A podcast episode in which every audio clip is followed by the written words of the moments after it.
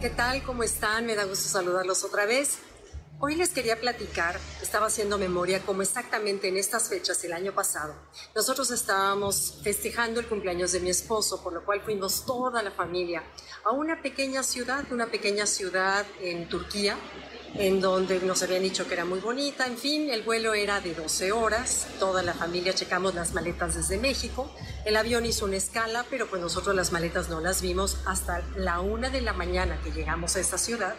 Pues estábamos todos ya cansados, lo único que queríamos era una regadera, era una cama, era comer, hacía frío y nosotros no estábamos preparados para eso, para ese frío. El caso es que las maletas empezaron a salir, las maletas de todos los pasajeros, y nos dimos cuenta que ya cada quien poco a poco fue recogiendo su maleta y de pronto nos quedamos solos en el aeropuerto. No había nadie porque era un aeropuerto chiquito, más que un policía que cuidaba en la puerta. Las tienditas cerradas, las rentas de coches cerrados, no había nada ni nadie que hablara inglés. Las maletas no salieron. Como pude, fui a hablar con el policía de guardia y me hizo cara como de, pues, ese es su problema. Total, esperamos otro rato con todos los niños ya cansados, en fin. Y de pronto, pues bueno, decidimos irnos. El hotelito donde íbamos quedaba como a 1 hora y media todavía más del hotel en que llegamos. Entonces, bueno, se podrán imaginar cómo llegamos a nuestro destino totalmente frustrados, cansados, muertos de hambre, de frío. Solamente pasamos una tiendita local, una especie como de Oxxo, a comprar pasta de dientes, cepillo, para poder pasar más o menos la noche. Y bueno, tardaron 2 días en llegar las maletas y me di cuenta que, bueno, no teníamos ni pijama, no teníamos ropa, no teníamos cremas, no teníamos 1000 mañas, de las cuales yo en lo especial me hacía imposible vivir sin mis 1000 mañas. Y después de 2 días me di cuenta lo disfrutable que había sido estar con casi nada. Una camiseta que nos compramos, el mismo pantalón, lavamos ropa interior, en fin. Y estuve tan feliz esos 2 días y me puse a pensar la cantidad de cosas que luego nos hacemos de más pensando que sin ellas no sobreviviríamos.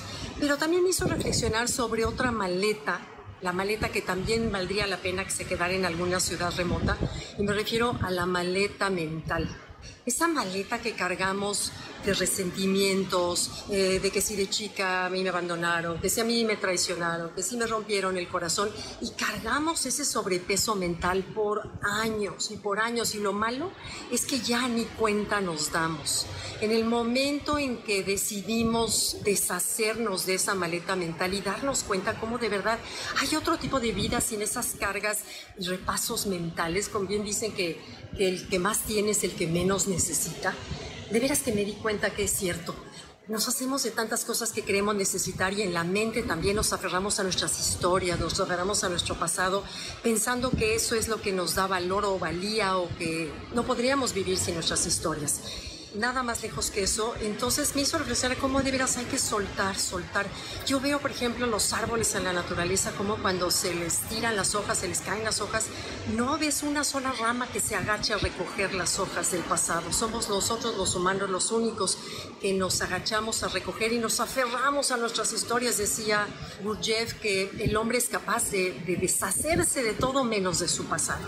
Entonces, bueno, te invito, mi reflexión en esta ocasión es como de verdad soltar la maleta mental, perderla en alguna ciudad remota, y verás cómo desde tu caminar, tu manera de hablar, de ver, de sonreír, de convivir con la gente es más ligera, es una energía mucho más amable, una energía menos densa, y nosotros, de veras que los únicos beneficiados somos nosotros.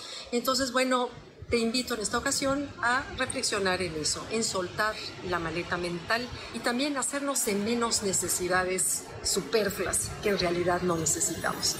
Gracias, nos vemos. Bye.